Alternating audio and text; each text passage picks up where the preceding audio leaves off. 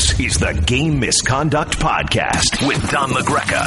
And welcome to Game Misconduct. We told you back during the course of the summer, the draft is over. The free agent signing period is right around the corner. So we figure we do a podcast. And what better way to do it than our friend EJ Hradek for the NHL Network? How are you, sir? I'm good, Don. How you doing, buddy? Good. I mentioned that we were going to do a podcast today, so a lot of Twitter reaction that I want to get to. Uh, but before we do that, I just wanted to get your thoughts on the draft. You were there in Chicago, and anything surprise you? Anything that uh, maybe raised an eyebrow at all, or did all go kind of the way you thought?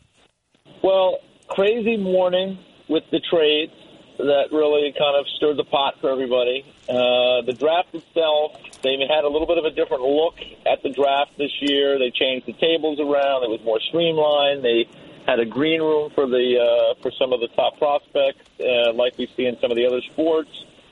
And it moved along a little bit faster, but I have to say, uh, because the trades, those big trades happened in the morning, there was nothing that happened really on the draft floor on Friday night and, and not too much on Saturday. So uh, I would say, uh, other than that crazy morning of activity, it was uh, pretty standard stuff for the draft.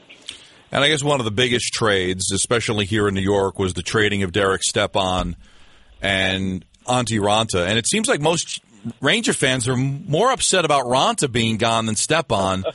Um, I, I, listen. I love Antti Raanta. I thought he was very good, just like I thought Talbot was good the year before. Uh, I can't yeah. get that caught up in a backup goaltender. I just can't.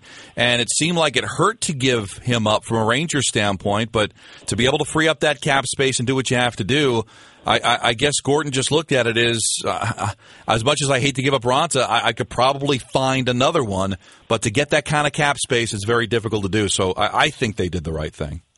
Johnny, this is why I love you because you don't get caught up in silly stuff. I mean, the he's Antti Raanta played well this year, just like Cam Talbot played well. But at the end of the day, they are both the backup goalie. The guy that has been there for years that you're paying all the money to is Henrik Lundqvist. He is going to play 55 to 60 games during the season if all goes well, and you always have to hope that all is going to go well.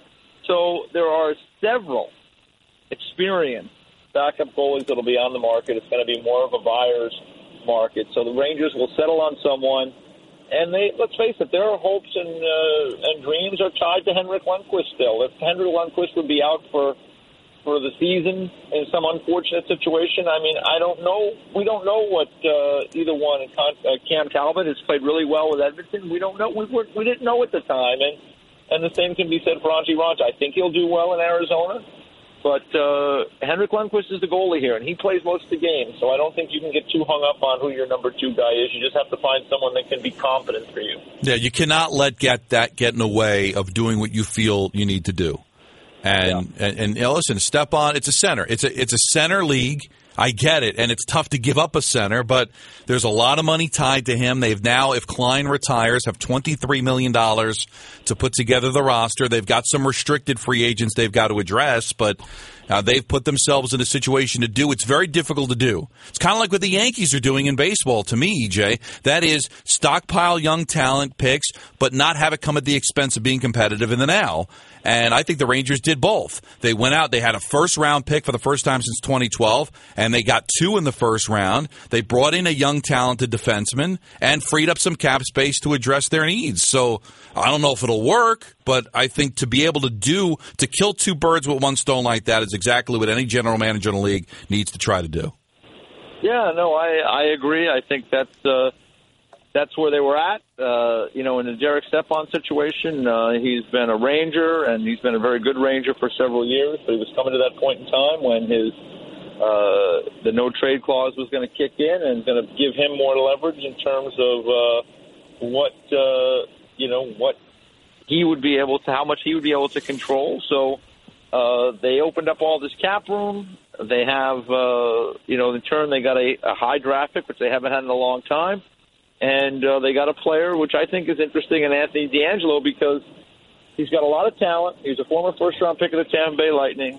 Uh, he's a puck-moving right-shot defenseman, but there is baggage there. He's been a little bit of an immature kid. I mm-hmm. talked to somebody that had him in one of the two teams he was previously on, and the comment I got was the teammates, his teammates aren't necessarily big fans of him.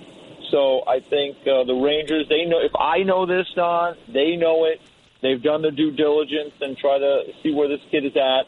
and they believe that he is going to be able to come in and assimilate into the team and grow up a little bit, be more mature, and really be able to get out of his own way, so to speak, and let his skills, which are so, uh, which are which which have you know he's got the skill to play in this league, and uh, hopefully he can mature and be a factor for them. And now if you put him as a right shot puck moving young guy there with McDonagh and with uh, Brady Skjei, and then you maybe add a right shot defenseman, let's say like a free agent like Kevin Shattenkirk, all of a sudden you've got a pretty mobile group of four guys. Mm-hmm. I don't know if that's what they're going to do in terms of Shattenkirk. That's still one of those ones that I think you really have to give a long, hard consideration to because that will be an expensive buy. But uh, you can see the direction they're moving is to try to be more mobile. And I think if DeAngelo, he's the key to all this for me. If he becomes a mature player, that makes a big difference for the team. Yeah, so that was that was one of the big deals. We Saw a deal last night with Methot going to Dallas. Were you surprised they didn't hold on to him, or did you kind of know that when they did select him, that Vegas was going to trade him away? I got the sense that when they selected him, they were going to trade him. Right. I think it's very interesting. They got a second rounder in 2020 and a goaltending prospect that's not like a high end goaltending prospect. So, um, you know, when I when I look at it, I really, really have to wonder about Pierre Dorion in in Ottawa because people will say that oh, George McPhee could have got more from Ottawa for him, and then he just traded him and he got a second round pick in 2020. But the reality is for George McPhee, he's just stockpiling picks for the future. He's trying to build a team for the future. Pierre Dorion lost his first pair left shot defenseman that plays with his best player and is an important player to their team. And I think that you've had to find a way to try to protect him, especially in light of the fact that uh, you know that that Las Vegas traded him for a second round pick. If it means having to give up a first round pick, maybe you have to do it because the Ottawa Senators weren't. I don't think were really in a great position to to lose him. He went through a whole sort of uh, song and dance with Dion Phaneuf, and now in the end he did not waive that no move. He's still there. Fans are going to kind of blame him probably for some of the. Uh, for the fact that he didn't want to waive his no trade. So I, I just think that situation in Ottawa right now is really messy, and I think at the end of the day they had to look at it realistically and say, hey, we need to keep this guy. Uh, they didn't, and uh, you know we'll see what that means for them down the road. But a great pickup for the Dallas Stars because he can slide in and play with with uh, with John Klingberg and be much the same of a compliment that he was to Erik Karlsson in that he's the stay-at-home guy and Karlsson was the rover, and Klingberg not as good as Karlsson, but an offensive-minded right. rover type defenseman. All right, let's close it out with some tweets, EJ. Uh, a lot of people want to kind of chime in and get your thoughts and my thoughts on some things. Uh, Ryan sends a tweet. Will Sakic eventually cave on his asking price for Duchene? If so, do you think the Islanders have the best chance to get him? Uh, I'm not so sure. Um, what I'm hearing from Colorado is that the, serious phone calls are now coming in. And that's what you would expect because uh, the trade deadline is a place where only a handful of teams can be active. Um, you get what this year was unique. You had the expansion draft, so that kind of limited what people were willing to do. The draft took place. Conversations start to get held. The market starts to become very uh, clear to a lot of the teams, and I think that now is the, uh, you know, now is the time when people are going to come forward with their serious offers. Uh, you know, I don't think the Islanders have that one real high-end defenseman that Colorado is really seeking. They were seeking a Charlie McAvoy from Boston. I don't think Boston's going to do that. Uh, you know, they were seeking, you know, those type of players. And you see what the market is in terms of, uh, you know, defensemen. The Rangers willing to take a chance on a DeAngelo just because it's hard to find those guys. Yeah, it's true. So, so I think you know, as far as Joe Sakic goes, uh, he's got more options now. I think the Islanders definitely had an interest. They have the cap room. Um, they moved out Hamonic. I mean, perhaps he could have been a piece in all that, but uh, he goes for a, a slew of high-end draft picks. So, I mean, time will tell. I think the Islanders can be in it, but uh, I do think that the Colorado Avalanche are going to get better offers now that they've been hearing and I think now will be the time over the next uh, two weeks that they do something with Duchene, and we'll see if the Islanders uh, can put something together that is to the liking of Joe Sakic. But again, I don't know if they have that really high-end young defenseman that the, mm-hmm. the Avalanche are trying to trying to get in that deal. Uh, Matt Gold tweets with the Ducks sacrificing Theodore to protect Vatanen. Do you think the Vatanen trade is still on the table? I think it's possible that Vatanen can still be moved. He starts the season uh, injured. He had to go through, I believe, some kind of shoulder procedure, so he's not. I don't think he's going to be ready to start the season, but I think it's possible. I love Sammy Vatanen as uh, another right shot puck moving guy, kind of in the mold of a Chris Letang. Not as good as Letang, but but very good. And uh, it just depends, I think, cap wise, what the what the Ducks want to do. They're not a team that spends right to the top of the cap, so that is a, a factor for uh, you know for for the Ducks moving forward. Uh, the reason they were willing to sacrifice uh, Theodore is because they have Fowler, they have Lindholm. Those are their two left shot puck moving guys. They also have uh, Jacob Larsson, who's a real good defenseman that played a little bit for the start of the season mm-hmm. there uh, as well. On the right side, they they have Bieksa for one more year. He's kind of on the way out. They have uh, Josh Manson that they like. They also have a kid Montour who was Brandon Montour, who's a pretty good player as well. So, you know, they're dealing from strength there on the on the on the blue line with young players. They've done a good job of scouting and developing. Uh, I won't be surprised if Vatanen is moved, but I think they'll have to get something significant for Vatanen. Uh, Victor asks, did the Devils do uh, get the right guy at number one and the rest of their many draft picks so that they can compete this year?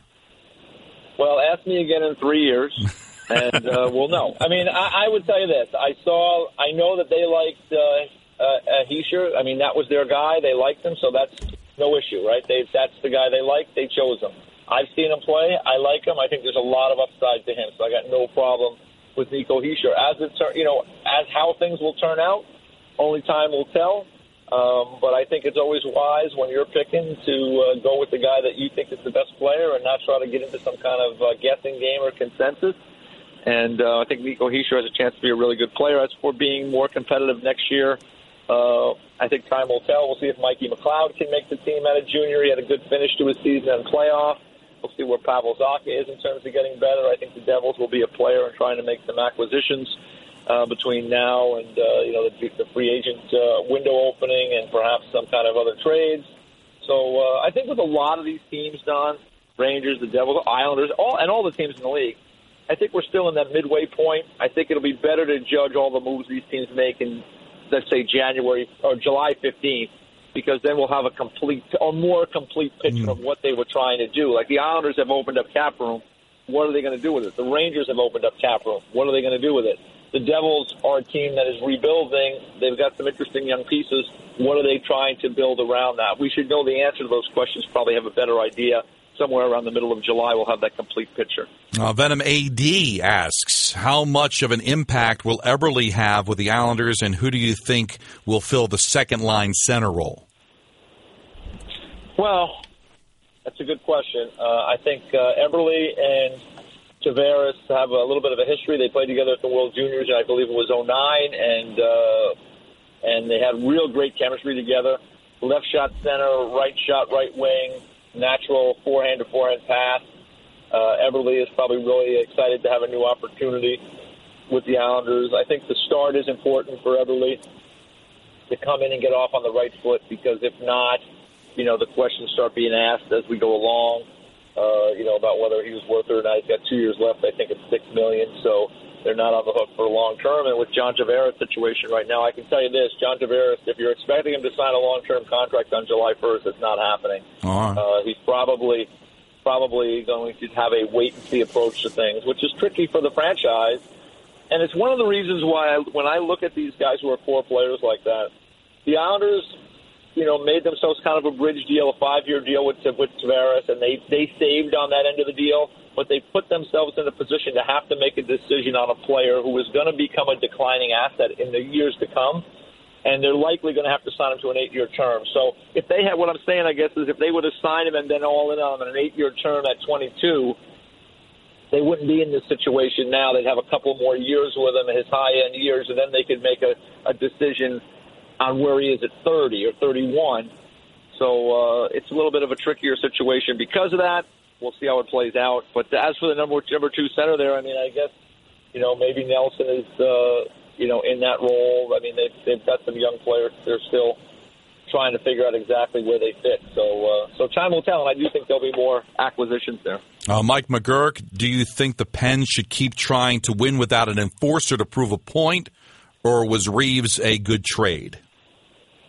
Well, I think Jimmy Rutherford was worried about that his star players were getting dinged around, and I, think he made it a priority to get somebody of that nature. Uh, they gave up uh, a lot, really. I guess a, a chance to draft in the first round and a and a and a player. Now they might have been looking to move Sundqvist as they just to move a contract off their roster, so that might have been, hey, we'll give you the pick, but you got to take the player type of thing. But they identified Reaves as somebody that. Uh, could play in that role and play within their group. And and Ryan is a real good teammate. He was pretty well liked in uh, in St. Louis. So uh, you know, time will tell. That I would say that Jimmy Rutherford has pushed a lot of right buttons in the last two years. So I think it's, you know, I think because of that, we'll give him the benefit of the doubt. We'll see how it plays out.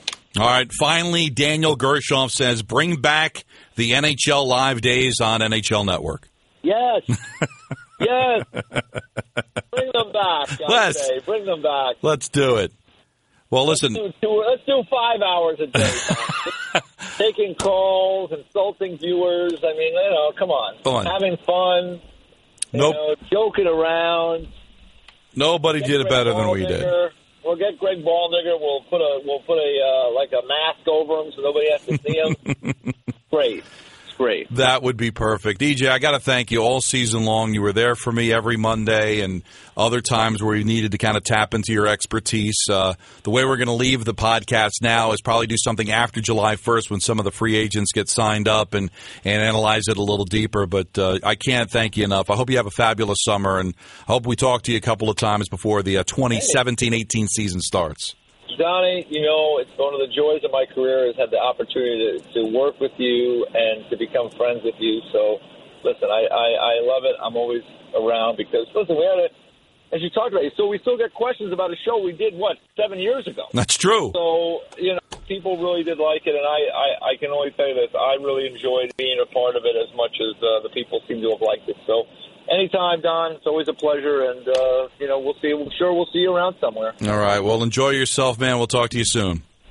All right, take care, buddy. All right, that's the great EJ Hradek on the NHL Network. Hopefully, he enjoys uh, his summer. Wanted to do a podcast after uh, all the trades and the draft. Uh, we will probably do another podcast sometime when we get back the week of the the July Fourth weekend. July first is the free agent signing period, and if anybody knows the history of the NHL free agent signing period, it seems like an hour into free agency, all the big players get gobbled up. So Shattenkirk, Thornton, Hanzal, all those free agents, I'm sure will be gone uh, not too long after the July 1st uh, free agent signing period. So when we come back from the 4th of July weekend, we'll probably recap free agency and, and then get you set up for, for the rest of the summer. But we wanted to do something uh, with EJ. Got a few more tweets we want to get to uh, before we say goodbye here on Game Misconduct. Jason says, Do you see the Kings signing anyone big this summer?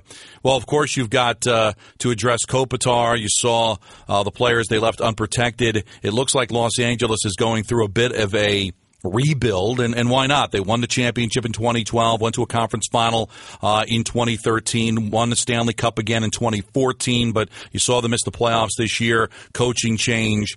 Uh, that they might be going through a little bit of a rebuild, so I'm not really sure how they are going to try to replenish some of that talent. So you don't hear a lot about big names that they're going to go after, uh, but we'll keep an eye on the Los Angeles Kings, who do look like they might be in a little bit of a rebuilding mode. Uh, also, Guy says golfing today. We saw that you were recording uh, a game misconduct, so he wanted to know what uh, myself and EJ thought of the job Gorton has done thus far, and we talked about it a little bit earlier in the podcast, but let's face it, you know, the Rangers are doing something that is very difficult to do. Still continue to try to win now with a goaltender that is starting to get past his prime here. He's going to be 36 when the playoffs start next year. Uh, when we get to March, he's going to be 36. You usually don't see goaltenders get that many more kicks at the can on the other side of 35, but Lundqvist has played well. They still have Nash under contract making big money. Uh, they still have guys like uh, McDonagh and Stahl on the team that they want to try to see if they can't squeeze out one more run. So that's why they freed up the $20 million in cap space. And if Klein retires, it becomes 23 million. Now they have to address Fost uh, is a restricted free agent. There's other people, Zibanejad, they've got to uh, take a look at restricted wise. So not all of that money can be committed completely to signing free agents from other teams, but they have the chance to replenish themselves. They got a bunch of picks, a young defenseman in DeAngelo. So they've kind of rebuilt up their farm system and also put themselves in a position to try to win over the next couple of years as well. So that's a difficult thing to do. So if I had to analyze Gorton's job uh, to be able to kill two birds with one stone like that is pretty significant. Also wanted to take the time here on game misconduct to congratulate the four players that have been elected to the Hockey Hall of Fame, and of course they'll be inducted uh, coming up in November uh, of this upcoming season. Teemu Selanne, certainly a no-brainer. Who can forget the 76 goals he scored for the Winnipeg Jets in his rookie season? Won a Stanley Cup, uh, Stanley Cup with the Anaheim Ducks. Also had uh, you know phenomenal career, including places in Colorado uh, and San Jose. Uh, Teemu Selanne, truly one of the great Finnish players in the history of the sport. Maybe one of the greatest Finns ever. Certainly deserving. Dave Andreychuk, always a personal favorite of mine. Finally was able to win that cup in 04 in Tampa. That combination of Andreychuk and Gilmour in Toronto in the mid 90s was absolutely absolutely deadly. That Toronto power play was one of the best I ever saw with those two players going at it. Andreychuk, of course, made his bones in Buffalo as a great player, went to Toronto, and then finally was able to win the cup, uh, scored his 500th goal as a member of the Devils, and of course won the cup with the Tampa Bay Lightning. What can you say about Mark Recchi? Uh, tremendous player, played deep into his 40s, uh, tremendous player with Philadelphia, with Pittsburgh, bounced around the league quite a bit, a bit of a compiler, but certainly deserving of the Hall of Fame. And Paul Kariya, a tremendous tremendous player. I mean, who could forget in that Stanley Cup final in 2003 when he was knocked unconscious by Scott Stevens and then was able to recover and score a goal in that game when the Ducks, who were a, tr- a true underdog against the Devils in 2003, still able to force a game seven and win all three of their games in Anaheim. Uh, Kariya concussion situations, and of course, if you remember that moment in 2003, that doesn't happen today. There's no way he comes back from being knocked unconscious. He would have been concussion protocol call. Probably wouldn't have played the rest of the series, but it was a little bit of a different time. And he comes back and he scores the goal. Ducks didn't win the cup, but certainly that's one of the great moments of that final, and certainly one of the great moments of Paul Kariya's career. And you wonder how much more he could have done if he didn't suffer the concussion. So congratulations to Selanne, Andreychuk Recchi, and Kariya, all very well deserving of being inducted into the Hockey Hall of Fame. So here's how we're going to set it up going forward. We will do a podcast probably somewhere around July 5th kind of recap everything. So probably next Wednesday, we will recap the free agent signing period, and then we will go from there. The way it's going to be during the course of the summer. That's why we need you to subscribe to Game Misconduct. Go to the ESPN app, go to Apple Podcasts, subscribe. That way, you can get an alert when we have a new Game Misconduct up because we're not going to do it every day. So as soon as we do update game misconduct, you can get an alert. Also follow me at Twitter at Don LaGreca, hashtag game misconduct. And and again, periodically during the course of the summer, when there's a big trade, big free agent signing period, will return. So let's try this again on Wednesday of next week, kind of recap free agency, and then we'll dive into um, getting you ready for the 2017 2018 season, which before you know it will be right at our doorstep. So thanks to EJ Hradek for helping us out today. Thanks so much for listening. Again, we'll be back with you again next week. This was the Tuesday edition of Game Misconduct. This is the Game Misconduct Podcast with Don LaGreca.